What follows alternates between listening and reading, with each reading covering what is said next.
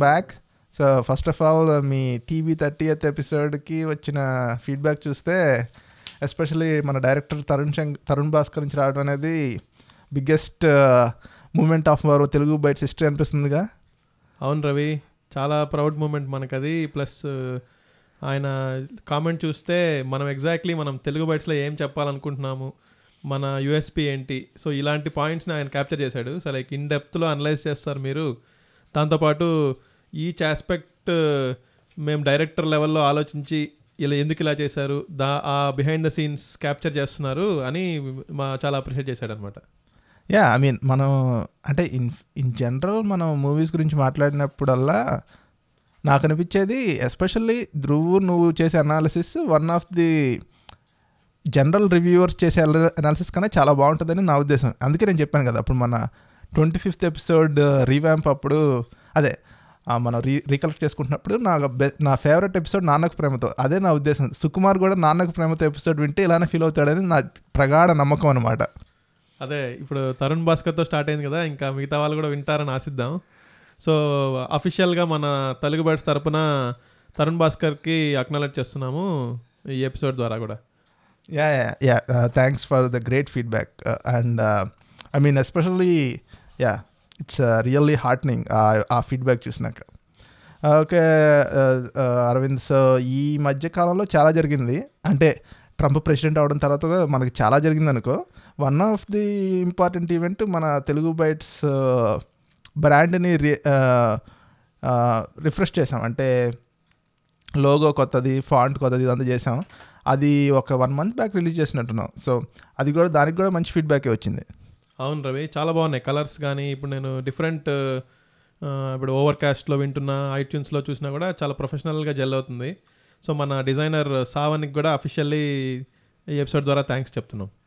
Yeah yeah exactly and moreover అంటే చా చూస్తేనే అర్థమైపోవాలి. కానీ ఆ- ఆ లోగో వెనకాల ఒక థింగ్ ఏంటంటే అది తెలుగులో తే అనే అక్షరం ఇంగ్లీష్లో బి అనే అక్షరం ఆ తేని ఆ బి కలిపి తెలుగు బైట్స్ అవుతుంది అనమాట సో మా షో థీమ్కి మా షో ఏంటి? క్రాస్ ఓవర్ పార్ట్ కదా. అంటే తెలుగు అండ్ ఇంగ్లీష్ తెలుగు వాళ్ళు అమెరికాలో ఉంటూ చేస్తున్న పార్ట్ కాబట్టి ఆ లోగో కూడా it's a perfect fit for our podcast అని మేము అనుకున్నాం. సో ఫస్ట్ టైం చూసినప్పుడు నుంచి మాకు one of the favourite part favourite logo logos అనమాట సో సావన్ ఇచ్చిన థాట్ఫుల్నెస్కి కానీ ఆ డెప్త్కి కానీ it's really really really nice yeah very well said Ravi so so ఈ ఎపిసోడ్లో మనము ఏం చేద్దామంటే దాదాపు ఒక వన్ ఇయర్ బ్యాక్ ఇలాంటి ఎపిసోడే చేశాం కదా మనము.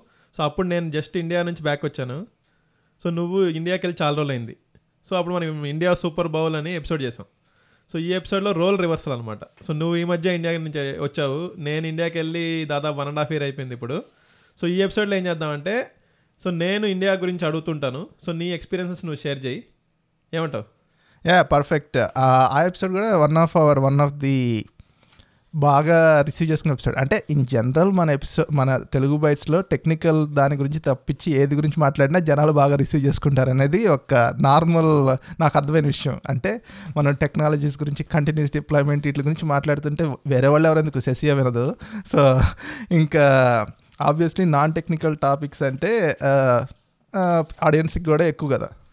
అంతే అంతే. అంటే నువ్వు అన్నట్టు అదే అంటే నెంబర్ ఆఫ్ లిజనర్స్ తక్కువ.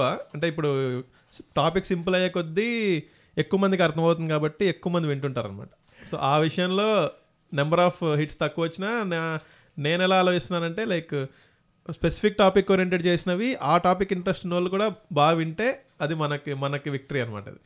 అంటే నువ్వు చెప్పేదాని ప్రకారం మనం తరుణ్ భాస్కర్ లాగా కాకుండా వి వినాయక్ లాగా మా సినిమాలు తీసి అందరినీ ఆనందపరచాలనేది నీ ఉద్దేశం కదా? లేదు లేదు రెండు. సో కొన్ని ఎపిసోడ్స్ వి వినాయక్ ఇలా సినిమాలు ఉంటాయి కొన్ని ఆనంద్ ఇలాంటి సినిమాలు ఉంటాయి అలాగా okay okay. So coming back to the topic on the hand మనం మాట్లాడుకోవాల్సింది ఇండియా ఇండియా ట్రిప్ గురించి కదా. యా నేను అవును రవి. సో వన్ ఇయర్ అయింది కదా ఏం మారిపోయింటాయిలే పెద్ద అనుకుంటుండొచ్చు అందరూ. కానీ just send this point across. One year ఇప్పుడు నేను ఇండియాకి వెళ్ళినప్పటి నుంచి ఇప్పటికీ ఇప్పుడు ఆంధ్ర తెలంగాణ కంప్లీట్లీ సపరేట్ అయిపోయాయి. కొత్త క్యాపిటల్ ఫామ్ అయిపోయింది అనమాట సో ఇంకొకటి ఏంటంటే బిగ్గెస్ట్ చేంజ్ ఇండియా ఇండియా అంటే ఇప్పుడు ఇండియా ఈజ్ క్యాష్లెస్ అంటున్నారు. అది ఎంతవరకు నిజమో మనం ఎపిసోడ్లో మాట్లాడుకుందాము. ఇంకొక థింగ్ ఏమంటే లాస్ట్ టైంకి ఇప్పటికి డిఫరెన్స్ ఇప్పుడు శాన్ ఫ్రాన్సిస్కో నుంచి ఇండియాకి డైరెక్ట్ ఫ్లైట్ ఉంది. నువ్వు అదే తీసుకున్నట్టున్నావు కదా? యా యా సో ఈ శాన్ ఫ్రాన్సిస్కో ఫ్లైట్ని లాస్ట్ ఇయర్ మోడీ మన శాన్ బేరియాకి uh, వచ్చినప్పుడు అనౌన్స్ చేశాడు కదా. సో ఈ శాన్ ఫ్రాన్సిస్కో డైరెక్ట్ ఫ్లైట్ని సో నేను అదే తీసుకున్నాను. యాక్చువల్లీ ఓవరాల్గా ఫ్లైట్ ఆబ్వియస్లీ ఓల్డ్ అయినా కానీ వెరీ కన్వీనియంట్ ఫర్ అస్ ఎందుకంటే uh, ఎస్పెషలీ నేను విజయవాడకి వెళ్తున్నాను కాబట్టి శాన్ ఫ్రాన్సిస్కో టు ఢిల్లీ వెళ్ళినాక ఢిల్లీ టు విజయవాడ కనెక్షన్ ఉందన్నమాట. సో టూ హాప్స్లో విజయవాడ వెళ్ళటం అనేది ఒక uh, చాలా యూ ఆల్మోస్ట్ సేవ్ ఒక five five five hours six hours నువ్వు చెన్నై నుంచి విజయ్ హైదరాబాద్ నుంచి వెళ్ళడం సేవ్ చేస్తావు కదా. So I think overall it's was especially బేబీతో వెళ్తున్నాం కాబట్టి చాలా యూస్ఫుల్ అయింది ఆ- ఆ ఫ్లైట్ మాత్రం. యా నువ్వు డైరెక్ట్ విజయవాడ కాబట్టి ఇంత అంటున్నావు అంటే ఇప్పుడు నాకు ఎలా అంటే మేము లాస్ట్ టైం రాజమండ్రి నుంచి వెళ్ళాం కదా. సో హైదరాబాద్ అంటే ప్రతి మచ్ ఇప్పుడు హైదరాబాద్కి వచ్చి వెంటనే బయలుదేరలేం. సో హైదరాబాద్లో స్టే చేసి నెక్స్ట్ డే రాజమండ్రి డ్రైవ్ చేయడం ఇలా చేస్తున్నాం. సో ఇప్పుడు విజయవాడ వచ్చిందంటే అడ్వాంటేజ్ ఏంటంటే డైరెక్ట్ విజయవాడలో దిగామా మంచి వ్యాన్ తీసుకొని టూ అవర్స్లో డైరెక్ట్ రాజమండ్రి ఇంటికి వెళ్ళిపోవచ్చు. సో చాలా యూస్ఫుల్ అనమాట ఆ లెక్కన.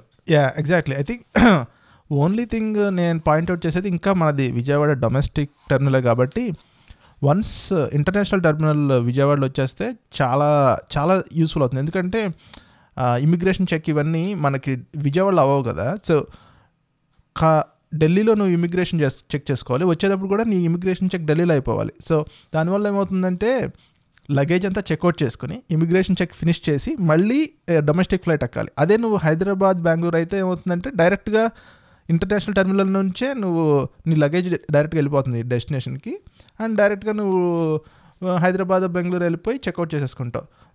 అండ్ నీకు ఫ్లైట్ మిస్ అయ్యే ఛాన్సెస్ చాలా తక్కువ.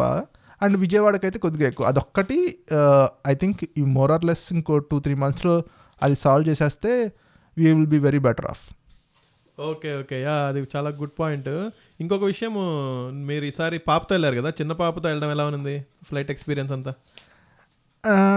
యా అంటే నేను ఈ మధ్య మా అమ్మాయితో నేను వీస్ట్ ఈ మధ్య ఒక నాలుగైదు లాస్ట్ ఇయర్ ఒక టూ త్రీ ట్రిప్స్ వేసాను ఒకటే five six hours trips so దానివల్ల కొద్దిగా ప్రిపేర్ అయ్యాం అంటే మరీ ఏమీ షాక్లో ఏం లేవు కానీ ఆబ్వియస్లీ ఇది సిక్స్టీన్ అవర్స్ డైరెక్ట్ ఫ్లైట్ కాబట్టి ఓన్లీ ఆప్షన్ ఇస్ చిన్నపిల్లలకి ఫోన్ ఇవ్వటం అంతే. ఫోన్ ఇచ్చి కార్టూన్స్ పెట్టడం తప్పించి ఫ్లైట్లో ఇంకేం చేస్తాం మనం? ఏం వాళ్ళకి పార్క్ తీసుకెళ్ళాం కదా?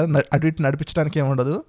అండ్ ఓన్లీ థింగ్ నేను చేసింది uh, ఓన్లీ థింగ్ చేసింది ఫోన్ ఇవ్వటం. అండ్ uh, శశి ఒక నైస్ యాక్సెసరీ ఏదో ఒక ఉంది ఆ యాక్సెసరీ ఏంటంటే సీట్ మధ్యలో ఇన్ఫ్లేటబుల్ పిల్లో లాగా అనమాట సో సో ఆబ్వియస్లీ అక్షరాకి టూ ఇయర్స్ ప్లస్ కాబట్టి ఒక మధ్యలో సీట్ తీసుకున్నాం.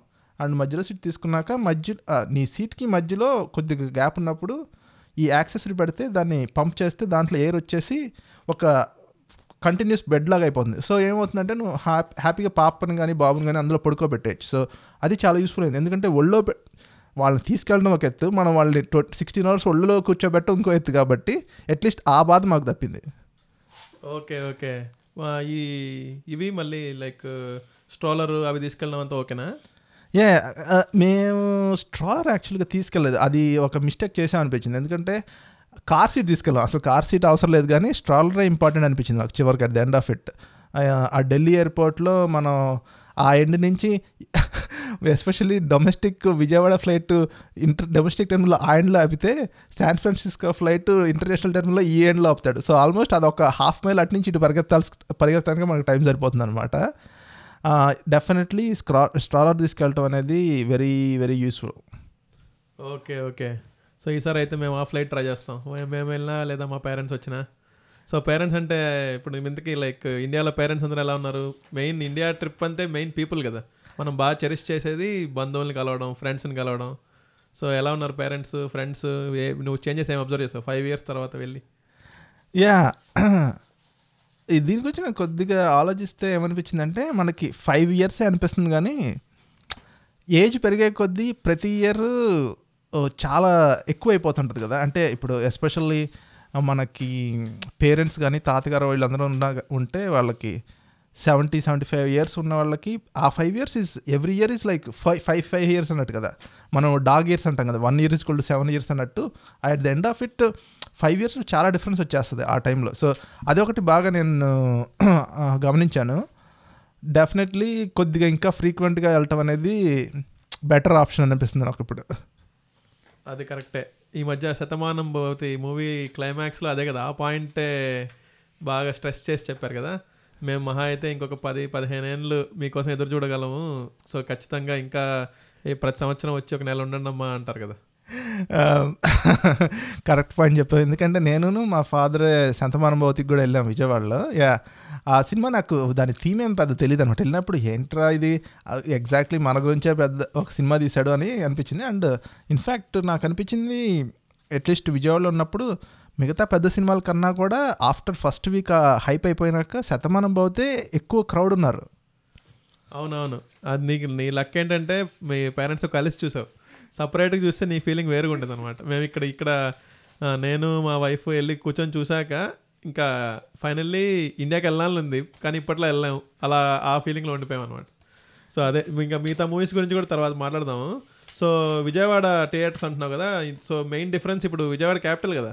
సో మన ఇండియా ఎపిసోడ్లో నువ్వు ఏం చెప్పావంటే ఇప్పుడు విజయవాడ సిటీ సిటీ అయిపోయిందని ఆశిస్తున్నా అన్నావు. సో విజయవాడ గురించి ఏంటి నీ thoughts?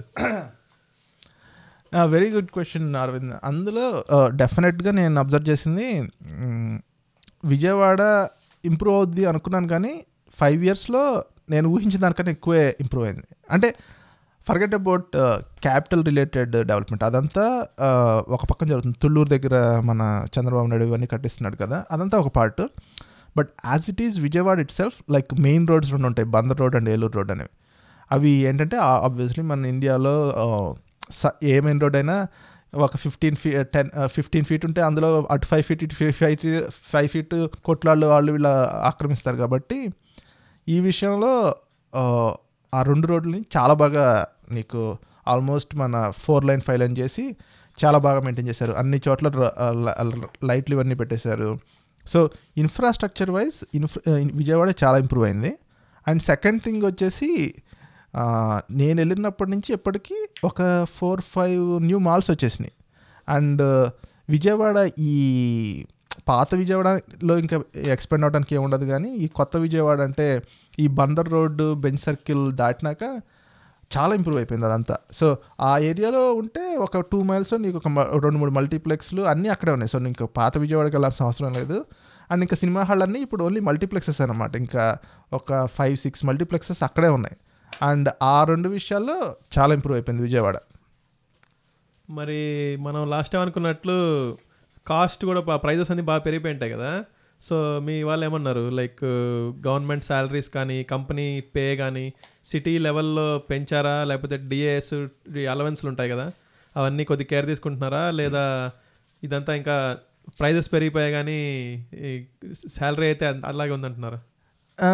ఈ ఒక్క విషయంలో ఏంటంటే నాకు తెలిసిన చుట్టాలు కానీ వీళ్ళందరూ మోస్ట్లీ రిటైర్డ్ అనమాట ఎవరు ఇంకా ఈ హైక్స్ కానీ కరెంట్ విషయాలు ఇట్లు అంటే కాస్ట్ ఆఫ్ లివింగ్ పెరిగింది అనేది అందరూ ఒప్పుకుంటున్నారు కానీ వాళ్ళ వాళ్ళు ఇంకా మా- వాళ్ళేమి ఇంకా ఉద్యోగాలు చేయట్లేదు కాబట్టి వాళ్ళకి జీతాలు వీటి గురించి పెద్ద ఐడియా లేదు. But yeah definitely sticker shock అయితే చాలా ఉంది. అంటే కానీ ఒక థింగ్ నాకేమనిపించింది అంటే మనం ఇండియా నుంచి యుఎస్ నుంచి ఇండియా వెళ్ళినప్పుడు ఫస్ట్ వన్ వీక్ మన డాలర్ రేట్లో ఉంటాం కాబట్టి ఆ స్టిక్కర్ షాక్ మనకు తెలియదు ఒక సెకండ్ వీక్ నుంచి ఓకే మన ఇండియన్ కరెన్సీలోకి మారినాక అరే ఏంట్రా ఇంత ఉంది అనుకుంటాం. మళ్ళీ థర్డ్ వీక్కి అలవాటు అయ్యే టైంకి మళ్ళీ వెనక్కి వచ్చేస్తాం కాబట్టి ఆ ట్రాన్సిషన్ పీరియడ్లో మనకి ఆ ఫుల్ హై లెవెల్ షాకే మనకు తగలదు. ఓకే ఓకే సో విజయవాడ తర్వాత ఇంకా నెక్స్ట్ క్యాపిటల్ సిటీ మా తిరుపతి కాబట్టి తిరుపతి ఎలా ఉందంటావు? తిరుపతిలో జస్ట్ నువ్వు దర్శనానికి వెళ్ళి ఉంటావు అనుకో. తిరుపతి తిరుమల ఎలా నీకు ఎలా అనిపించింది? యా ఐ మీన్ యా ఒక్కటి ఒకటి తిరుమల వెళ్ళేటప్పుడు నాకు ఒక్కటి గుర్తొచ్చింది ఏంటంటే ఈ తిరుమలలో ఒక లాస్ట్ టూ ఇయర్స్గా ఇది కొత్త స్టార్ట్ చేశారు. ఏంటంటే తిరుమల వెళ్ళే బస్సులన్నీ ఆ అలిపిరి దగ్గర దిగిపోయి అందరు దిగిపోయి సామాన్లు అందరు దిగిపోయి మొత్తం చెక్ చేసుకుని మళ్ళీ బస్సు ఎక్కటం కార్లో వెళ్ళే వాళ్ళు అందరూ కార్ దిగిపోయి ఎక్కటం ఇది ఇది ఒక్కటి నాకు చాలా వింతగా అనిపించింది. ఎంత సెక్యూరిటీ అయితే మాత్రం మొత్తం బస్సు బస్సుని దింపేయటం లారీలు లారీలు దింపేయడం పాపం ఎలా అంటే దూరం నుంచి వచ్చిన వాళ్ళు పైన కార్ పైన కానీ జీప్ పైన కానీ అన్ని అన్నీ కట్టేసుకుంటారు కదా అన్నీ తీస్తారనమాట అన్నీ తీసి అవన్నీ మన యుఎస్ ఎయిర్పోర్ట్లో లాగా మొత్తం ఒక స్కానర్ నుంచి పంపించి మళ్ళీ తీసుకుని వాళ్ళు అన్నీ పెట్టుకోవాలన్నమాట. నేను అనుకున్నా ఏంట్రా ఈ క్రేజీనెస్ ఎంత దారుణం అయితే మాత్రం అనుకున్నా. అదే అదే. మనం ఇంకా టీఎస్ఏ వీటిని తిట్టుకుంటుంటాం కానీ ఇంకా సెక్యూరిటీ విషయానికి వస్తే ఎలా ఆలోచిస్తారంటే ఇంకా ఒక మిస్టేక్ వీల్ నల్లిఫై ఎవ్రీథింగ్ కదా. సో అందువల్ల ఇంకేదో చేయాల్సి వచ్చినట్టుంది. సో ఇంకా సో టెంపుల్కి వెళ్ళావు కదా? సో టెంపుల్స్ తిరుమల టెంపుల్కి వెళ్ళినట్టున్నారు. ప్లస్ తంజావూరు నీ ఫొటోస్ చూశాను కొన్ని ఇన్స్టాగ్రామ్లో. మంచి ఆర్కిటెక్చరల్ ఓరియంటెడ్ బాగా కల్చరల్ ప్రిజర్వ్ టెంపుల్స్ వెళ్ళినట్టున్నావు. అంటే తిరుమల మామూలు మన స్టాండర్డ్ టెంపుల్. ఆబ్వియస్లీ జనాలు పాపులేషన్ పెరుగుతుంది జనాలు పెరుగుతున్నారు. మోర్ అండ్ మోర్ మనకి తిరుమలలో ఏంటంటే మనం వెళ్ళే ఆ, గర్భగుడి మన చిన్నప్పుడు ఒక మనం ఒక ఫైవ్ సిక్స్ ఇయర్స్ అప్పుడు కానీ సెవెన్ ఎయిట్ ఇయర్స్ అప్పుడు కానీ నీకు గుర్తుండిందా? మనకి ఆల్మోస్ట్ గర్భగుడి వరకు కాదు కానీ లోపలికి వెళ్ళి లోపల నుంచి తిప్పేవాడు. తర్వాత కొద్దిగా ముందుకు వచ్చినాక ఒక ముందు లోపలికి బయటకి బయట బయటకు వచ్చాం ఇప్పుడు ఏంటంటే జస్ట్ ఒక ఎల్ షేప్ లాగా ఆ మెయిన్ దాంట్లోకి వెళ్తావు ఒక ప్లాట్ఫామ్ లాగా రేస్ చేస్తాడు. కొద్దిగా పొడుగున్న వాళ్ళు చూస్తారు పుట్టిన వాళ్ళు పా పొట్టిగా ఉన్న వాళ్ళు పాపం ఏం చూడలేరు. ఒక్క సెకండ్ నీకు అలా నువ్వు ఆ- ఎల్ షేప్లో ఉన్నప్పుడు ఆ ఎడ్జ్లో నువ్వు ఒక్క సెకండ్ చూసినాక నేను తోసేస్తానమాట అనమాట అంతే. సో నీకేమీ ఒక లీడ్ టైం కానీ తర్వాత వెనక్కి వచ్చేటప్పుడు వెనక్కి చూసుకుంటూ రావడం కానీ ఏం లేదు. జస్ట్ ఒక టూ సెకండ్స్ ఉంటుంది. ఐ థింక్ ఇంకా మా- పాపం వాళ్ళని ఏం చేస్తారు ఇంత చేస్తున్నా కానీ ఆ క్యూలు ఇంకా చాలా టైం తీసుకుంటున్నాయి కాబట్టి I think that is one thing ఇంకా యా సో శశిది తంజావూరు దగ్గర వాళ్ళ ఊరు కాబట్టి నేను ఇక్కడ కాసేపు టైం స్పెండ్ చేసాం అక్కడ ఒక వన్ వీక్ అండ్ ఆ వన్ వీక్ అప్పుడు తంజావూరులో మన శివుడి టెంపుల్ ఉంటుంది కాబట్టి అక్కడికి వెళ్ళాం. అది అంటే అక్కడ అంత రష్ ఏమి ఉండదు. అంటే ఆ టెంపుల్స్ మామూలుగా అంటే తిరుమల అంత రష్ అసలు ఇంకెక్కడ ఉండదు అనుకో. That's a very good time pass అనమాట టైం పాస్ అని కాదులే దర్శనం కాబట్టి టైం పాస్ అని కానీ దాన్ని మంచి ఆర్కిటెక్చర్ చాలా ప్రశాంతంగా దేవుని చూడొచ్చు కాసేపు అంతా చూడొచ్చు. ఎంతైనా ఆ ఏరియాలో టెంపుల్స్ని మనం ఆర్కిటెక్చరల్గా నాకు ఆర్కిటెక్చర్ గురించి పెద్ద ఐడియా లేదు కానీ వీ షుడ్ ఏమీ తెలియని వాడికి కూడా వావ్ చాలా గ్రాండ్గా ఉంది. అంత ఒక ఫైవ్ హండ్రెడ్ చాలా ఇయర్స్ బ్యాకే ఇది చాలా బాగా కట్టారని మనకు అర్థమవుతుంది.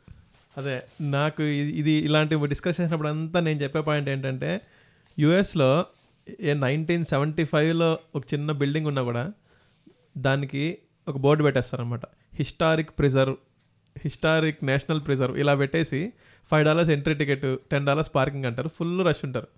కానీ ఇండియాకి వెళ్ళినప్పుడు మాకు తిరుపతిలోనే ఓల్డ్ టెంపుల్స్ చాలా ఉన్నాయి. ఇప్పుడు తమిళనాడు ఇంకా చెప్పక్కర్లేదు. Two hundred three hundred year olds ఉంటాయి. కానీ ఎంత ఈజీగా ఉంటుందంటే యాక్సెస్ మన ఓన్ కార్ పెట్టేసుకొని గుడి దగ్గర దాకా వెళ్ళి పెట్టి హ్యాపీగా దర్శనం చేసుకొస్తుంది చేయొచ్చు అనమాట సో టూరిజం ఇండస్ట్రీ నాకు తెలిసి కాన్షియస్గా కూడా చేస్తారనుకుంటా. లైక్ వాళ్ళు ఇండియాలో టూరిస్టులకే తక్కువ ఏం లేదు రష్కి తక్కువ లేదు. అయినా కూడా మరీ కమర్షియలైజ్ చేయరని నా ఉద్దేశం. కమర్షియలైజ్ చేయకుండా ప్రిజర్వ్ చేస్తూ జనాలు కన్వీనియన్స్ కూడా చూస్తున్నారు. Yeah exactly. ఆ పాయింట్ యాక్సెప్ట్ చేయాలి. కానీ కొన్ని కొన్ని చోట్ల పాపం మంచి మంచి గుళ్ళు సరిగ్గా మెయింటైన్ చేయకుండా పాడైపోయిన గుళ్ళు కూడా చాలా ఉన్నాయి. But at the same time I think we're doing a good job I mean మన ఇంట్లో ఎక్స్పర్ట్స్ కాదు కానీ నేను వెళ్ళిన రెండు మూడు గుళ్ళు బాగానే ఉన్నాయని నాకు అనిపించింది.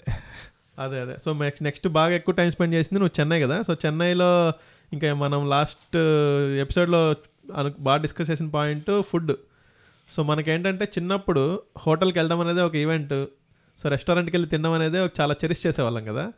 సో ఫార్చునేట్లీ ఆర్ అన్ఫార్చునేట్లీ ఇప్పుడు ఇక్కడ యూఎస్లో ప్రీమియం రెస్టారెంట్స్కి తక్కువ లేదు. హోటల్స్ అనేవి ఉన్నాయి.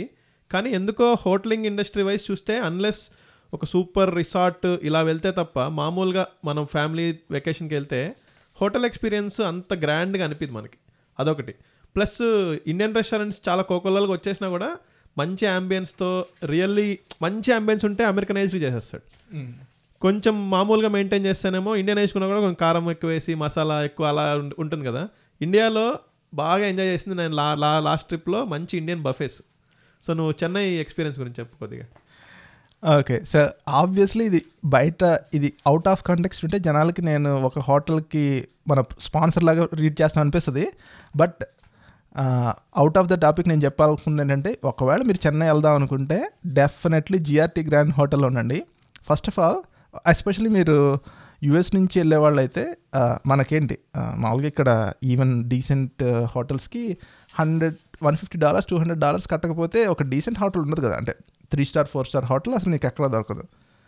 ఐ మీన్ ఆల్మోస్ట్ దాన్ని నువ్వు ఇండియన్ కన్ కన్వర్ట్ ఇండియన్ కరెన్సీలో కన్వర్ట్ చేసుకుంటే ఎంత six thousand seven thousand I think per night so అలా అంత పె అంత పెట్టేటప్పుడు uh, ఒకవేళ చెన్నైకి వెళ్తే మాత్రం జిఆర్టీ గ్రాండ్ హోటల్లో నేను ఒక ఫోర్ డేస్ ఉన్నాను. ఎందుకంటే వీసా ఇంటర్వ్యూస్ ఈ రెండు ఉన్నాయి కాబట్టి ఉన్నా.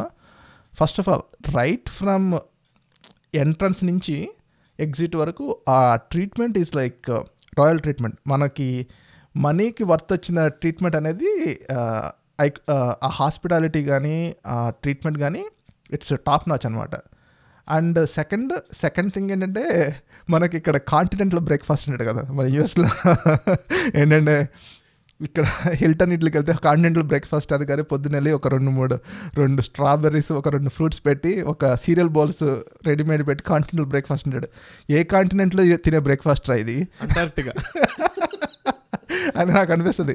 సో వీడు కూడా మనం నేను చెక్కింగ్ చేసేటప్పుడు సార్ మీకు ఫ్రీ కాంటినెంటల్ బ్రేక్ఫాస్ట్ అన్నాడు. మనకి నేను చాలా రోజులు ఉంది కదా నేను ఇండియా ఇండియాలో పెద్ద హోటల్ ఎప్పుడు లేను కాబట్టి కాంటినెంటల్ ఏముందిలే మనం యుఎస్లో తినేది అనుకున్నాను.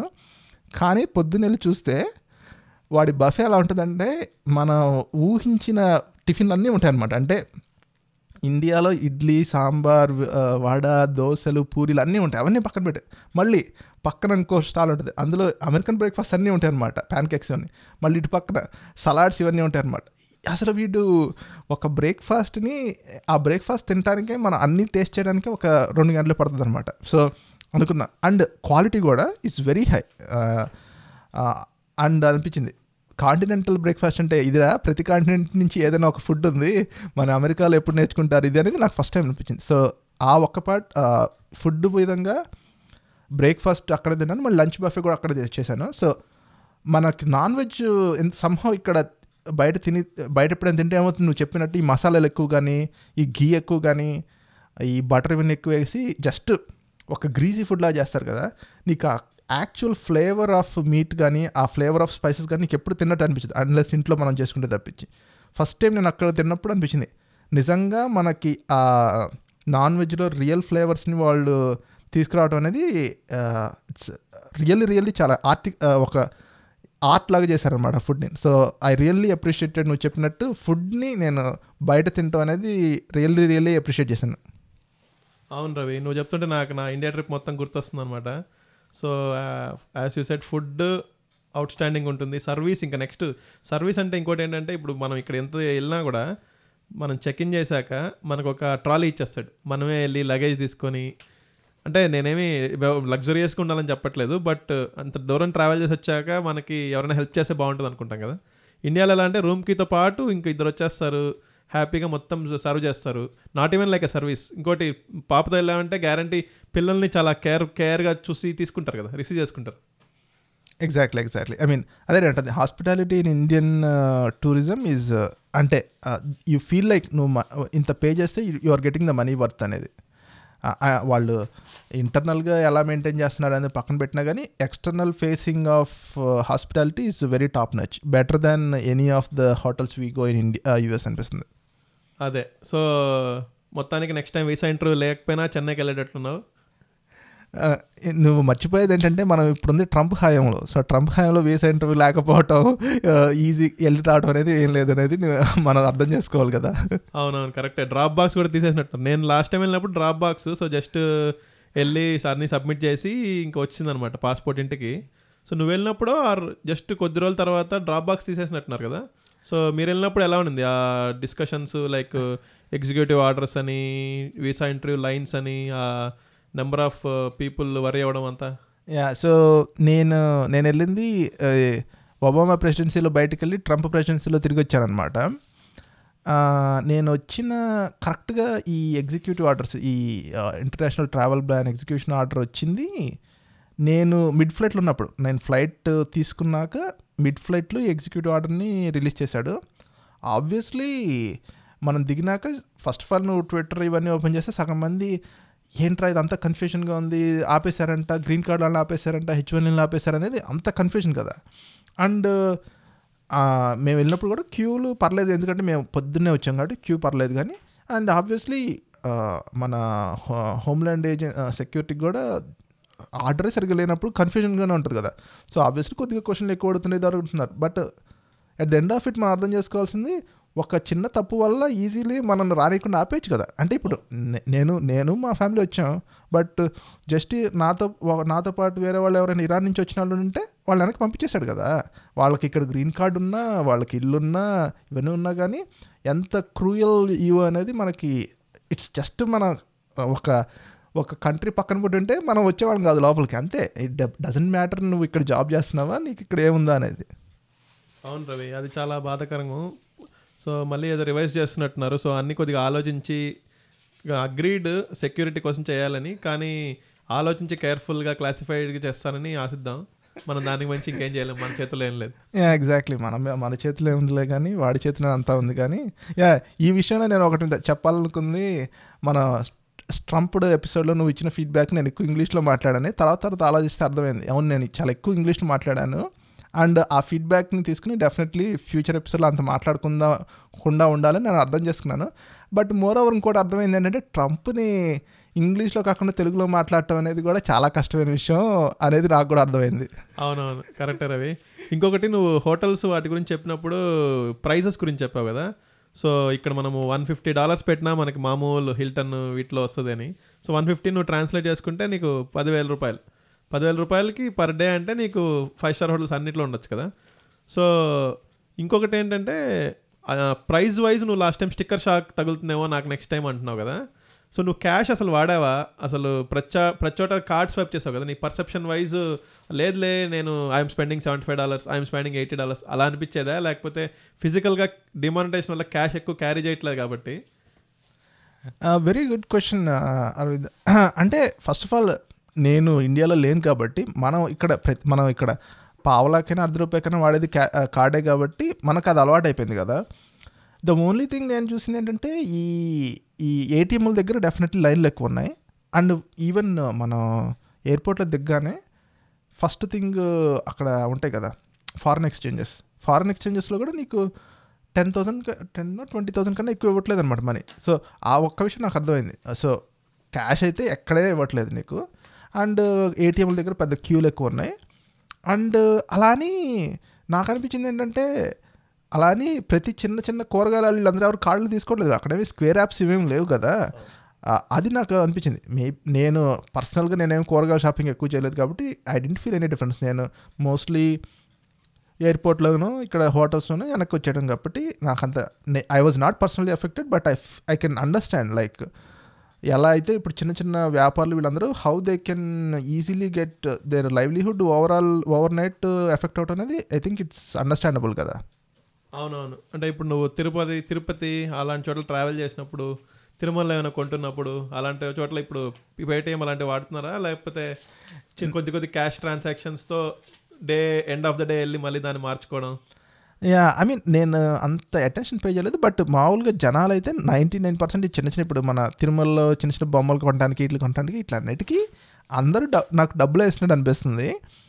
ఈవెన్ నార్మల్ చిన్న చిన్న పెద్ద పెద్ద హోటల్ పక్కన పెట్టేస్తే చిన్న చిన్న హోటల్ అన్నింటిలో నువ్వు టిఫిన్లు ఇట్లా అన్నిటి కూడా క్యాష్ వేస్తున్నారు ఎవరు కార్డులు ఎవరు ఇవ్వట్లేదు. ఈవెన్ డీసెంట్ సైజ్డ్ హోటల్ అంటే మన ఫాస్ట్ ఫుడ్ సెంటర్ సీట్లో కూడా కార్డ్ క్యాష్ వేస్తున్నారు అనమాట అందరూ. ఆ విధంగా చూసుకుంటే నాకేమీ డ్రాస్టిక్గా తగ్గింది అనిపించలేదు క్యాష్ అదే అదే. సో నాకు ఎలా అంటే ఎగ్జాక్ట్ అంటే లాస్ట్ టైం ఇప్పటిదాకా నేను నెక్స్ట్ టైం వెళ్తే డిఫరెన్స్ చూస్తానేమో. మామూలుగా నేను ఇండియా ట్రిప్ వెళ్ళినప్పుడు స్టార్టింగ్లో ఒక twenty twenty five thousand draw చేసి ఆ ట్వంటీ ఫైవ్ థౌజండ్ని క్యాష్ రూపంలో వాడుతూ ఉంటా కాబట్టి తెలిసిపోతుంది అనమాట పర్సెప్షన్ వైజ్ ఓహో ఇది ఇంత మారిందా అన్నట్లుగా. సో ఇందాక నువ్వు ఏటీఎం లైన్స్ అన్నావు కదా సో దానికి ముందు ఈ మధ్య ఏటీఎం లైన్ లై క్యూలు ఎక్కువ ఎక్కడున్నాయంటే ఏటీఎం అని చెప్పేవాళ్ళు. మనప్పుడు క్యూలు ఎక్కడెక్కున్నాయంటే temples next theaters so theaters లైన్లు ఎలా ఉన్నాయి? అందరు ఇప్పుడు అందులో మీ విజయవాడ ఇప్పుడు మల్టీప్లెక్స్లో అన్నావు కదా అన్నిటికీ ఆన్లైన్ బుకింగా లేదా వెళ్ళి టికెట్ తీసుకోవాల్సి వచ్చేదా లేదా ఎమ్మెల్యే రికమెండేషన్ కావాలా? So very very good segue Aravind నువ్వు నువ్వు కూడా జాన్ ఫేవర్ లాగా అయిపోతున్నావు. పార్ట్స్ అమెరికాలో చాలా సీమ్లెస్గా వన్ టాపిక్ నుంచి నెక్స్ట్ టాపిక్కి జంప్ చేయడం అనేది నీకు అలవాటైపోయింది కానీ లైన్స్ విషయానికి వచ్చేస్తే యా నాకు బాగా గుర్తు మన చిన్నప్పుడు ఇందిరా సినిమాకి యాభై రోజు వరకు టికెట్లు దొరకపోవటం అంతెందుకు. నాకు బాగా గుర్తుండింది నేను సెకండ్ థర్డ్ క్లాస్లో ఉన్నప్పుడు బొబ్బిల్ రాజా సినిమా వస్తే hundred day housefull and hundred day కూడా టికెట్లు దొరికేవి కాదనమాట సినిమాకి. అలాంటి స్టేజ్ నుంచి ఇప్పుడు ఫస్ట్ వీక్ మించి టికెట్లు దొరకంది ఏ సినిమాని లేదు విజయవాడలో. అంటే ఎస్పెషల్లీ ఎలా అంటే ఒక సినిమా పెద్ద సినిమా వస్తే విజయవాడలో అన్ని హాల్స్ అన్ని మల్టీప్లెక్స్లో అదే ఆడుతుంది. అండ్ ఇప్పుడు సప్లై అండ్ డిమాండ్ లాగా ఇప్పుడు ఈ మల్టీప్లెక్స్ వాళ్ళు కూడా వాళ్ళకేమి ఒక స్ట్రీక్ మెయింటైన్ చేయాలి ఈ సినిమాని ఎన్ని రోజులు ఆడించాలి ఇలా ఏమి ఉండదు కదా. వాళ్ళకి ప్యూర్ బిజినెస్ మోటివ్ కాబట్టి ఏం చేస్తారంటే ఇప్పుడు ఈరోజు ఖైదీ వన్ ఫిఫ్టీ వస్తే మొత్తం ఇంకా మిగతా షోలన్నీ ఆపేసి మొత్తం ten shows Khaidi one fifty చేస్తారు. అన్ని అన్ని మల్టీప్లెక్స్ వాళ్ళు. అండ్ ఇన్ఫ్యాక్ట్ అది that is also being profitable for producers కూడా కదా. ఎందుకంటే as much money as initial first two three వీక్స్లో వచ్చేస్తుంది. ఇప్పుడు అసలు ఫిఫ్టీ డేస్ సినిమాలు అనేది జస్ట్ ఏదో నామకే వస్తే వాళ్ళు ఫిఫ్టీ డేస్ అంటాం తప్పించి నిజంగా ఫిఫ్టీ డేస్ ఆడే సినిమాలు ఏం లేవు అక్కడ అండ్ హండ్రెడ్ డేస్ అయితే మర్చిపోవచ్చు. అసలు హండ్రెడ్ డేస్ సినిమా ఈ మధ్య ఎప్పుడు లేదనుకుంటా. Hundred two hundred centres hundred days hundred centres fifty days ఇవన్నీ ఎప్పుడో అయిపోయినాయి. ఓన్లీ థింగ్ ఆ ఫస్ట్ వీక్లో ఎన్ని షోస్ వస్తున్నాయి? ఎంతమంది వచ్చి చూస్తున్నారు? పైరసీ పైరసీ కూడా యాక్చువల్లీ జనాలు పట్టించుకోలేదు. ఇంత ఈజీగా టికెట్లు దొరుకుతున్నప్పుడు జనాలు కింద మీద పడి పైరసీ చేసి చూ చూడాల్సిన అవసరం ఉంది. And yeah most of the time cinema decent అయితే సెకండ్ వీక్లో దొరుకుతుంది. సినిమా ఫ్లాప్ అయితే సెకండ్ షోకే దొరుకుతుంది అనమాట అంతే అంతే. సో అలా అప్పుడు కానీ ఒకటేంటంటే దీనివల్ల చిన్న సినిమాలు ఎఫెక్ట్ అవుతాయి కదా. సో ఎలా అంటే ఒకప్పుడు పది థియేటర్లు ఉంటే మూడు థియేటర్లో కొత్త కొత్తగా వచ్చిన పెద్ద సినిమా. రెండు థియేటర్లో బాగా ఆడుతున్న రీ- రీసెంట్ సినిమా. ఇంకొక థియేటర్లో చిన్న సినిమా అలా వేసేవాళ్ళు కదా. కానీ ఇప్పుడు ఎలా అంటే పది థియేటర్లు వచ్చి రెండు పెద్ద సినిమాలు వచ్చాయంటే ఐదు దీనికి ఐదు దానికి. సో ఈ సిచ్యువేషన్లో కూడా శతమానం భవతి ఎంత హిట్ అయింది కదా. సో మనం ఏం చేద్దాం? ఇప్పుడు నువ్వు ఏ ఏమేమి సినిమాలు చూసావు? ఒక్కొక్క మూవీని అనలైజ్ చేద్దాం. ఏ సినిమా బాగుంది? ర్యాంక్ చేద్దాం. ఎలా ఎలా చూద్దాం.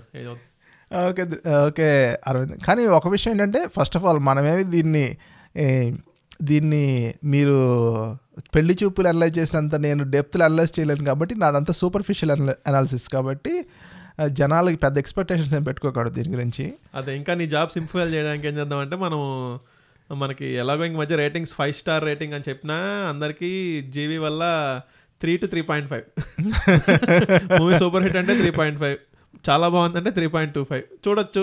యావరేజ్ అంటే త్రీ. ఇలా అయిపోయింది కదా. సో నీకు సింపుల్గా రేటింగ్ ఇవ్వు. ప్లస్ యాజ్ అన్ ఆడియన్స్ ఇండియాలో చూసావు కదా ఎక్స్పీరియన్స్ సో. ఎలా అనిపించింది? సో నేను యాక్చువల్గా నేను మొత్తం చూసిన సినిమాలు ధ్రువ్ దంగల్ మన Khaidi number one fifty Shatamanam Bhavati and Shwetakarni అనమాట ఆబ్వియస్లీ నా రేటింగ్స్ కొంతమంది ఫ్యాన్స్కి బాధించవచ్చు బట్ నేను నాకు అనిపించింది నేను చెప్తున్నాను దానివల్ల మీరేమీ పర్సనల్గా తీసుకోకండి. నాకు అన్నిటికన్నా బాగా నచ్చిన సినిమా ఫస్ట్ దంగల్ అనమాట అంటే ఇంకా ఓవరాల్గా మెసేజ్ వైజ్ కానీ టేకింగ్ వైజ్ కానీ అన్ని విధాలుగా నాకు ఫోర్ పాయింట్ ఫైవ్ ఫైవ్ ఏదో ఏదో అనుకోవచ్చు. ఇంకా ఈ మధ్య నేను నా- నేను చూసిన సినిమాలో బాగా నచ్చిన సినిమా నాకు దంగల్ అనమాట సో అది పక్కన పెట్టేసేద్దాం ఇంకా. దంగల్ అనేది వేరే లీగ్లో ఉంది. మన అమీర్ ఖాన్ బ్లడ్ పెట్టాడు. ఇప్పుడు highest collection by any Indian movie అంట. బాహుబలి కూడా దాటేసింది. పీకేని కూడా ఇది వరకు పీకే అనేవాళ్ళు? పీకే ఇవన్నిటిని దాటేసిందా? అన్నిటినీ అంటే ఓవర్సీస్ కలెక్షన్స్ పక్కన పెడితే ప్రతి much far an Indian movie in India way head అనమాట ఓ ICS yeah I mean extremely inspiring and extremely well made movie and Aamir Khan ఎప్పుడు వాడి వాడికి వాడే పోటీ అన్నట్టు వాడే తీసుకుంటాడు కాబట్టి hats off to Aamir Khan for that excellent movie ఇంకా మన తెలుగు సినిమాల్లోకి వచ్చేస్తే నాకు అన్నిటికన్నా బాగా నచ్చిన సినిమా ఫస్ట్ది ధ్రువ అనమాట అంటే నేను ఒరిజినల్ మూవీ చూడలేదు. సో దానివల్ల నాకేం పెద్ద ఎక్స్పెక్టేషన్స్ ఏం లేవు అనమాట బట్ నాకు అనిపించింది ఫస్ట్ ఆఫ్ ఆల్ టేకింగ్ అంటే మన మన డైరెక్షన్ కానీ డైరెక్షన్ చాలామంది సీన్ టు సీన్ కాపీ అన్నారు. నాకు తెలియదు ఎగ్జాక్ట్లీ ఎలా తీశాడు సీన్ టు సీన్ కాదో లేదనేది అనేది. బట్ ప్రతి ఫ్రేమ్ మనకి చాలా రిచ్గా ఉంటుంది. అండ్ మన డైరెక్టర్ వాడి పేరేంటి? సురేందర్ రెడ్డి కదా? సురేందర్ రెడ్డి చాలా బాగా తీశాడు. నాకు అనిపించింది. యా మనాడికి మనాడి టేకింగ్కి కరెక్ట్ సబ్జెక్ట్ దొరికింది అనిపించింది. అవును రవి. సో నువ్వు ఈ నువ్వు చెప్పిన మూవీస్లో నేను ధృవ ఖైదీ వన్ ఫిఫ్టీ శతమానం భవతి చూశాను. నాకు ధృవ అన్నిటికంటే చాలా బాగా నచ్చింది అనమాట మెయిన్ టూ రీజన్స్ ఏంటంటే ఒకటి స్క్రీన్ ప్లే. స్క్రీన్ ప్లే కంటిన్యూస్గా గ్రిప్పింగ్గా ఉంది.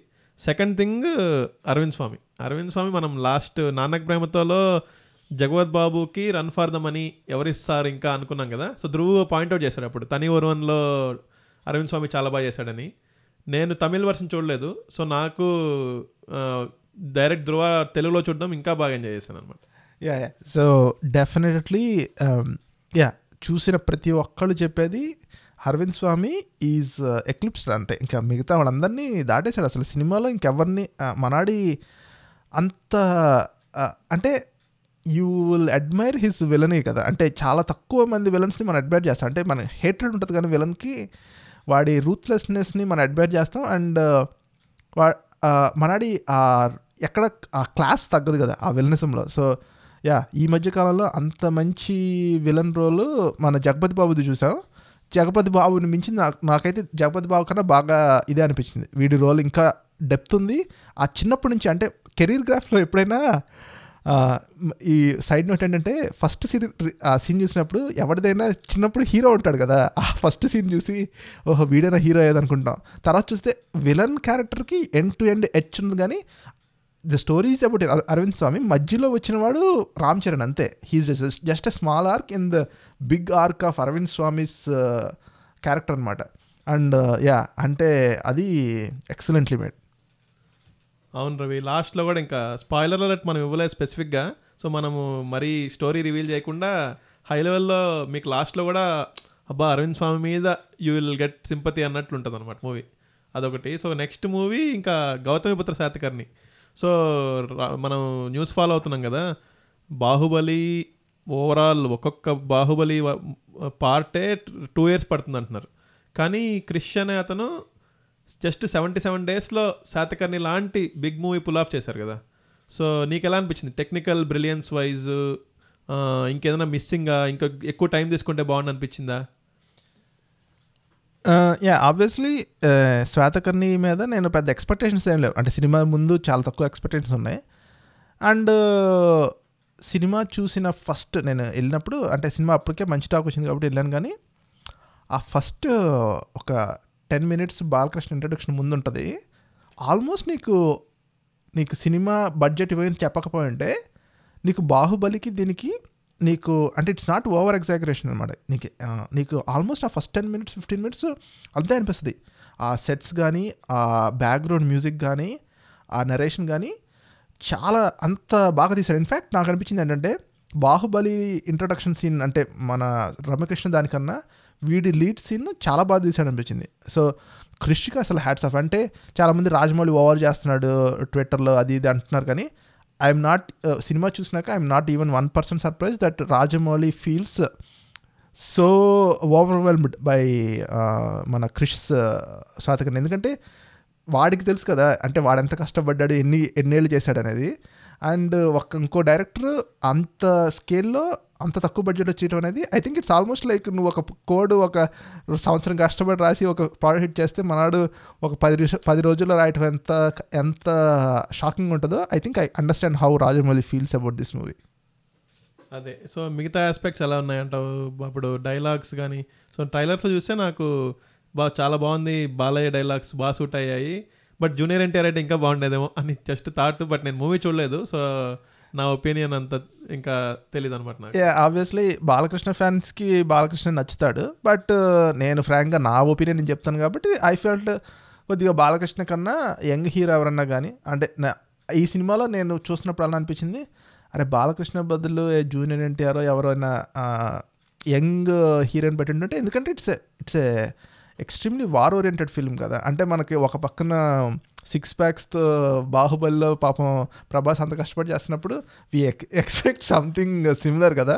ఆ ఒక్క విషయంలో నేను అనుకున్నాను బట్ ఎవరి రీజనింగ్స్ వాడు ఉంటాయిలే బట్ కానీ బాలకృష్ణ షైన్ అయింది. ఒక్క విషయంలో షైన్ అయింది. డైలాగ్స్ విషయంలో చాలా బాగా చెప్పాడు కొన్ని కొన్ని డైలాగ్స్. అండ్ మిగతా బ్యాక్గ్రౌండ్ మ్యూజిక్ ఒకటి. బ్యాక్గ్రౌండ్ మ్యూజిక్ నువ్వు సినిమా హాల్లో చూస్తే మాత్రం అనుకో అసలు. అంటే మనకి ట్రైలర్లో కూడా నీకు అర్థం కాదు కానీ సినిమా హాల్లో చూస్తున్నప్పుడు ఆ సా సాహో సాత్ కానీ ఆ సాంగ్ కానీ ఆ లీడ్ లీడ్ మ్యూజిక్ కానీ ఇవన్నీ కానీ ఆ పిచ్చెక్కిచ్చాడు అసలు. అదే. సో మన ఈసారి ఇంకో స్పెషాలిటీ ఏంటంటే ఆస్ట్రేలియన్ లోపల ఫెడరర్ నదాల్ ఫైనల్ లాగా థియేటర్లో చిరు అండ్ బాలయ్య అనమాట. After ten years. So Khaidi number one fifty ఎలా అనిపించింది నీకు? నేను ఖైదీ నెంబర్ వన్ ఫిఫ్టీ ఇక్కడ చూశాను. సో నా పర్సనల్గా అయితే నేను నేనేమనుకున్నానంటే వీళ్ళు బాగా హైప్ ఇస్తారు. Chiranjeevi Chiranjeevi coming back movie boss is back కదా. బట్ నేను కొద్దిగా ఎక్స్పెక్టెన్స్ తక్కువతోనే వెళ్ళాను. సో ఎంత కాదనుకున్నా ఆఫ్టర్ టెన్ ఇయర్స్ అంటే సడన్గా వచ్చి మళ్ళీ డ్యాన్స్లు వేసేయడం మళ్ళీ చేసేయడం కష్టం అనుకున్నాను. బట్ నాకు ఇంకోటి ఏమనిపించింది అంటే స్టోరీ వైజ్ చాలా ట్రై చేసి ఎక్కువ టైం స్పెండ్ చేశారు కదా. సో డబుల్ యాక్షన్ ఇప్పుడు ప్ర అందరికీ ఇప్పుడు తెలిసిపోయి ఉంటుంది డబుల్ యాక్షన్ అని. సో డబుల్ యాక్షన్ ఆస్పెక్ట్ని అంత ఇంకా క్యాప్చర్ చేయలేదేమో అని నా ఫీలింగ్. ఆ ఫస్ట్ క్యారెక్టర్ అయితే ఆఫ్ కోర్స్ చిరంజీవికి బాగా సూట్ అయింది. మాస్గా డ్యాన్సెస్ కానీ ఫైట్స్ కానీ ఇంకా కామెడీ టైమింగ్ కానీ. యా. సో ఆబ్వియస్లీ ఈ చిరంజీవి పార్ట్ అదే మన మెయిన్ రోల్ పార్ట్కి అసలు ఏం చెప్పాల్సిన అవసరం లేదు. నాడు ఆ ఈజ్ కానీ అంటే టెన్ ఇయర్స్ తర్వాత వచ్చాడనేది అర్థం కాదు ఇన్ఫాక్ట్ టెన్ ఇయర్స్ కన్నా ముందు కన్నా మనాడు స్లిమ్గా ఉన్నాడు. బాగా వర్కౌట్ చేసి పాపం he tried very hard so ఆ పార్ట్ నాకు he was he did his best నాకు అందులో ఏం ప్రాబ్లం లేదు కానీ ఆ కథే మనాళ్ళు ఇంత కష్టపడి వన్ ఫిఫ్టీ ఫిఫ్టీయత్ మూవీ అన్నారు ఇన్ని కథలు చూసినాక నాకు ఆ కథలో ఏమీ it didn't stand out and నువ్వు చెప్పినట్టు ఆ double action was not like అందులో ఇన్స్ట్రుమెంట్లు ఏమి అనిపించలేదు నాకు ఆ డబుల్ యాక్షన్ అందులో చిరంజీవి బదులు ఎవరిని పెట్టినా ఇంకో వేరే వాడు చచ్చిపోయినప్పుడు ఇవి మనవాడు వచ్చినట్టు చెప్పినా కానీ ఏమీ అందులో డిఫరెన్స్ ఏం లేదు. నాకు ఆ ఒక్క విషయంలో నేను I was disappointed and second half ఎండింగ్లో కూడా నాకు కొద్దిగా లాగినట్టు అనిపించింది. Yeah of all movies I didn't really enjoy the second half much is Khaidi number అనమాట అదే నాకు పర్సనల్గా స్టోరీ వైజ్ మాత్రం అంటే క్యారెక్టర్ అపార్ట్ కొంచెం ఆ ఫార్మర్ ఫ్యామిలీ కాబట్టి మేబీ నేను కొంచెం పర్సనల్గా ఇంకా ఎక్కువ కనెక్ట్ అయినట్టున్నాను. సో అది బాగా చూపించాడు అనిపించింది కొంచెం అంటే బిగ్గెస్ట్ పాయింట్ ఏమంటే మామూలు చిన్న చిన్న ఫ్యామిలీస్ ఇలా చూపించకుండా పెద్దవాళ్ళని పెట్టి తీశాడు కదా. సో ఫాదర్ ఏజ్ వాళ్ళు వాళ్ళందరూ కలిసి రివెంజ్ టైప్ అలా పెట్టాడు కాబట్టి కొంచెం న్యాచురల్గా అనిపించింది. సో మొత్తానికి హైయెస్ట్ రేటెడ్ ధృవ అంటావా లేదా ఇదంటావా? Shatamanam పోతుంటావా without doubt Dhruva Aravind so Dhruva is my I mean forget about ఈ నాలుగు మూవీలో ఈ నాలుగు మూవీస్లో ట్వంటీ సిక్స్టీన్లోనే నాకు one of the top movies is Dhruva అంటే పెళ్ళి చూపులు ఈజ్ ఏ uh, అంటే మనకి మెయిన్ స్ట్రీమ్ మూవీస్లో నా top movies Dhruva in twenty sixteen obviously non mainstream మూవీస్లో పెళ్ళి చూపులు అనుకోవచ్చు. పెళ్ళి చూపులు అదే శతమానం భవతి. నేను అంటే మొత్తం ట్వంటీ సిక్స్టీన్లో నువ్వు ఈ శతమానం పోతి కూడా ట్వంటీ సిక్స్టీన్లోనే వచ్చింది కదా నేను అంటుంది. So Shatamanam is okay movie అంటే ఈ పెళ్ళి చూపుల కన్నా కూడా పెద్ద మంచి మూవీ అనిపించింది నాకు. ఇట్స్ ఏ డీసెంట్ మూవీ మనకి జనాలకి ఆ టైంలో ఆ కరెక్ట్ నోట్లో ఎమోషన్ మీద కొట్టాడు మన దిల్ రాజు యాజ్ యూజువల్గా అండ్ నేనేమి ఆ సినిమాని రెండోసారి మూడోసారి ఏం చూడను. బట్ నేను డెఫినెట్లీ ధృవ అయితే రెండోసారి చూస్తాను. పెళ్ళి చూపులు అయితే ఆల్రెడీ రెండుసార్లు చూస్తాను మూడోసారి అయినా చూస్తాను అనమాట సో ఈ లీగ్లో అసలు ఈ రెండు లీగ్స్లో ఈ మూవీస్ ఏవి లేవు. నేను ఈ మూవీస్ ఏవి మిగతా మూవీస్ ఈ సంక్రాంతి మూవీస్ ఏవి నేను చూడను అనమాట సో ఇప్పుడు చిరు బాలయ్య ఫెడరర్ నదాల్ అనుకున్నాం కదా. సో ఈ మధ్య నిన్న చూస్తున్నాను అనమాట సో ఈ ఖైదీ నెంబర్ వన్ ఫిఫ్టీ ఇంత కలెక్ట్ చేసింది అంత కలెక్ట్ చేసింది అని. సో విచ్ రిమైండ్స్ మీ మన టైంలో టెన్ ఇయర్స్ బ్యాక్ మన కాలేజ్ టైంలో ఫ్యాన్ వార్స్ చాలా ఉండేవి. చిరంజీవి బాలయ్య సినిమాలు సమరసింహారెడ్డి వచ్చింది ఇందిరా వచ్చిందంటే ఏది ఎక్కువ కలెక్షన్ అలా కొట్టుకునే వాళ్ళు అనమాట సో మా వైఫ్ చెప్పేది వాళ్ళదే. యూనివర్సిటీ కేఎల్సీలో యాన్యువల్ డే ఈవెంట్ జరుగుతుంది కదా. అందులో అంట జూక్ బాక్స్. జూక్ బాక్స్లో ఏంటంటే నువ్వు వెళ్ళి ఒక ఫైవ్ హండ్రెడ్ రూపీస్ ఇచ్చి సాంగ్ ప్లే చేయంటే వాళ్ళు సాంగ్ ప్లే చేస్తారు. సో ఇంకొకళ్ళు వచ్చి మళ్ళీ మనీ ఇస్తే సాంగ్ ప్లే చేస్తారంట. సో ఎలా అంటే ఆల్మోస్ట్ ఆల్టర్నేట్ అయ్యేదంట అక్కడ. So Balayya movie song play చేస్తున్నప్పుడు ఇంకొకళ్ళు వెళ్ళి థౌసండ్ రూపీస్ ఇచ్చేసి Chiranjeevi fan Chiranjeevi song play చేయి. మళ్ళీ వెంటనే ఇంకొకళ్ళు వెళ్ళి ఇంకొద్ది డబ్బులు ఎక్కువ ఇచ్చి బాలయ్య సాంగ్ ప్లే చేయని. ఏ సాంగ్ ప్రాపర్గా ఫైవ్ మినిట్స్ ఉండదంట. అన్ని one minute one minute one minute బాగా ఫైనల్లీ లాభం వచ్చేదేమో జూక్ బాక్స్ అడిగంట. సో విచ్ రిమైండ్స్ మీ నీ highest point of this the most thing eager eagerly you're looking forward to K L U talk కదా. So K L U talk ఎలా అయింది? నువ్వు అనుకున్న ఎక్స్పెక్టేషన్స్ రీచ్ అయిందా? ఇన్ జనరల్ నీ అక్కడ ఎడ్యుకేషన్ సిస్టమ్ కానీ నీకు స్టూడెంట్స్ ఎలా అనిపిస్తున్నారు? నువ్వు ఇంకా సినిమా రేంజ్లోనే ఉండి ఎక్స్పెక్టేషన్స్ కలెక్షన్స్ అన్నట్టు. ఎంతమంది వచ్చారు ఎన్ని టికెట్లు అమ్మాము అన్నట్టు. నువ్వు చాలా అదే మోడ్లో ఉన్నావు అరవింద్. మనం సినిమా మోడ్లో నుంచి మనం ఇప్పుడు సంఘసేవ మోడ్లోకి వచ్చాం కాబట్టి.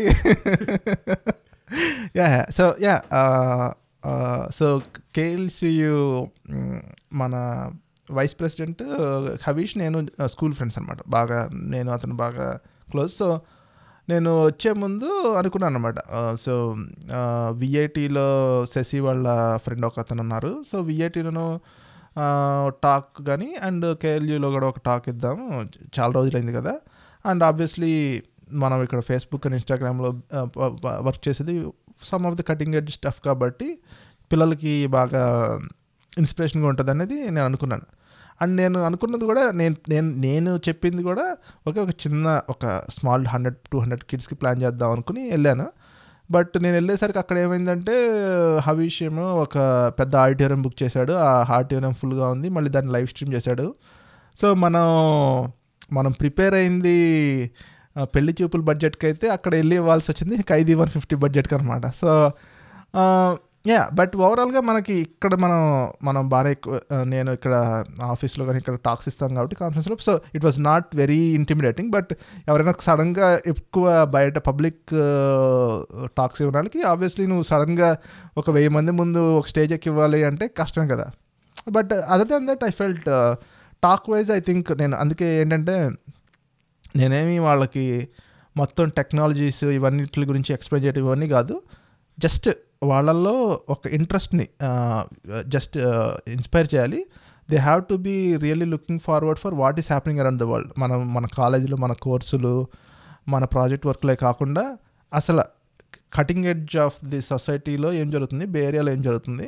How can they be inspired of doing similar stuff అది నా మెయిన్ మోటివ్ అనమాట టాక్కి very very good points Ravi so అదే లైక్ నెంబర్ ఆఫ్ పీపుల్ ఎంతమంది విన్నారు ఎంతమంది అలా కాకపోయినా కొంతమంది ఇన్స్పైర్ అయ్యి if it kindle the right people అది నీ టాక్కి బాగా హెల్ప్ అయి ఉంటుంది. యా ఆ విషయం నేను చెప్పాలనుకుంది ఐఎమ్ ప్లెజెంట్లీ సర్ప్రైజ్ అంటే నేను టాక్ ఒక ఫార్టీ ఫైవ్ మినిట్స్లో ఫినిష్ చేసినాక I think at the end of it ఒక ఫిఫ్టీన్ ట్వంటీ మినిట్స్ ఉంది టైమ్ నేనేమనుకున్నా అంటే మోస్ట్ ఆఫ్ ద మా వాళ్ళు ఇక్కడ నేను టాక్స్ ఇచ్చినా కానీ ఒక ఫైవ్ క్వశ్చన్స్ అయిపోయినాక జనాలు వెళ్ళిపోతారు కదా ఇంకా టాక్ అయిపోయినాక. మోస్ట్ ఆఫ్ ద టైం నేను అంతే ఎవరికి టైం వాళ్ళకి ఇచ్చేద్దాం అనుకుంటాను. కానీ నేను అక్కడ టాక్ అయి ఆ ఫిఫ్టీన్ ట్వంటీ మినిట్స్ అయిపోయినాక కూడా నేను బయటికి నడుస్తుంటే నాతో పాటు ఒక నలుగురు స్టూడెంట్స్ రావటం కానీ మళ్ళీ కొంతమంది లెక్చరర్స్ రావటం కానీ నాతో పాటు వాళ్ళ క్వశ్చన్ రావటం. So I really really was heart and by the fact that they were so interested about knowing these things so అది I think forget about talk కానీ ఇవన్నీ ఇవన్నీ మామూలుగా జరిగాయి కానీ బట్ జనాలకి పిల్లలకి they were like real interested in how to go to that next level especially మనకి ఏమనిపిస్తుంది అంటే when you are in a small ఒక medium or big college even in ఆంధ్రాలో ఉన్నప్పుడు you when you look at something like Facebook or Google in బేరియట్ feels like a very big step కదా. But ఆ స్టెప్కి at least the biggest thing you need to his is lot of motivation and you have to keep working hard for ten years or fifteen years ఆ ఒక్క విషయంలో I feel like our next generation is very well prepared okay so అన్ని దానాల్లోకి విద్యాదానం గొప్పది అన్నట్టు so ఇంకొకటి ఏమంటే నువ్వు డైరెక్ట్గా వెళ్ళి టాక్ ఇవ్వడం వల్ల ఓకే మన విజయవాడ అతను మనలాగే ten years ten years ago ఇతను కూడా మనలాగే కాలేజీలో ఉండేవాళ్ళు అన్నట్లు వాళ్ళకి కాన్ఫిడెన్స్ కూడా ఇచ్చి ఉంటుందని ఆశిద్దాం. సో ఇంక మంచి సెగ్వే ఇచ్చావు. సో మనము ప్రీవియస్ ఇండియా సూపర్ బౌల్ ఎపిసోడ్లో చాలా ఎక్కువ మాట్లాడుకున్న topic philanthropy. So giving back to society so అప్పటి కాంటెక్స్లో ఏంటంటే చెన్నై ఫ్లడ్స్ టైంలో వెళ్ళాను నేను. అందరూ వాళ్ళ చేతుల్లో లైక్ ఈచ్ అదర్ ఎలా హెల్ప్ చేయగలరో ముందుకొచ్చి హెల్ప్ చేశారు. సో అప్పుడు మనము మీ ఫ్రెండ్ తరుణ్ గురించి మాట్లాడుకున్నాం కదా. సో టీచ్ ఫర్ ఇండియా గురించి. సో మంచి గుడ్ న్యూస్ ఏంటంటే మన లిజనర్స్కి Tarun is going to be here next week అనమాట సో మా నెక్స్ట్ ఎపిసోడ్ తరుణ్తో ఇంకా డీప్ డైవ్ రవి ఇంటర్వ్యూ చేస్తాడు. Yeah yeah so definitely looking forward to it actually ఈరోజే వచ్చి ఉంటాడు బేరియాకి. So Wednesday or Thursday meet అయినాక we are going to start from LKG UKG నుంచి సీఈఓ ఆఫ్ ఇండస్ యాక్షన్కి ఎలా అయ్యాడు అనేది I think it's going to be very inspiring talk నేను మోర్ దాన్ లిజనర్స్ నేను నేను యాక్చువల్గా uh, ఎదురు చూస్తున్నాను అనమాట uh, to talk to him about all this experiences ఇంకేంటి అరవింద్స్ ఆల్ డన్ ఒక పెద్ద మెగా హిట్ వచ్చింది నీకు ట్వంటీ సెవెంటీన్ మెగా హిట్తో స్టార్ట్ చేసాం Pelli Choopulu. Congratulations and all the best నీకు. యా యా ఇంకొక విషయం ఏంటంటే నాకు ఇప్పుడే తట్టింది ఈ ఎపిసోడ్ మనం ఒక తరంతో మొదలెట్టి ఇంకో తరం ప్రివ్యూ లాగా ఎండ్ చేస్తున్నాం అనమాట కానీ ఇద్దరు తరన్స్కి థ్యాంక్స్ కానీ అదే అరవింద్ నువ్వు సెగ్వేస్లో బాగా పండిపోయావు. అదే నువ్వు నువ్వు నెక్స్ట్ టైం ఇంకా ఇక్కడ మన తెలుగు పాడ్కాస్ట్ రేంజ్ దాటిపోయి ఇంగ్లీష్ పాడ్కాస్ట్కి వెళ్ళిపోయావు అనేది నా ఉద్దేశం ఇంకా. మన మన ఎపిసోడ్ ఫస్ట్ మన మెయిన్ మన మిగతా క్రూ వినాలి కదా. వినేయమంటారు. ఓకే. Okay Aravind bye.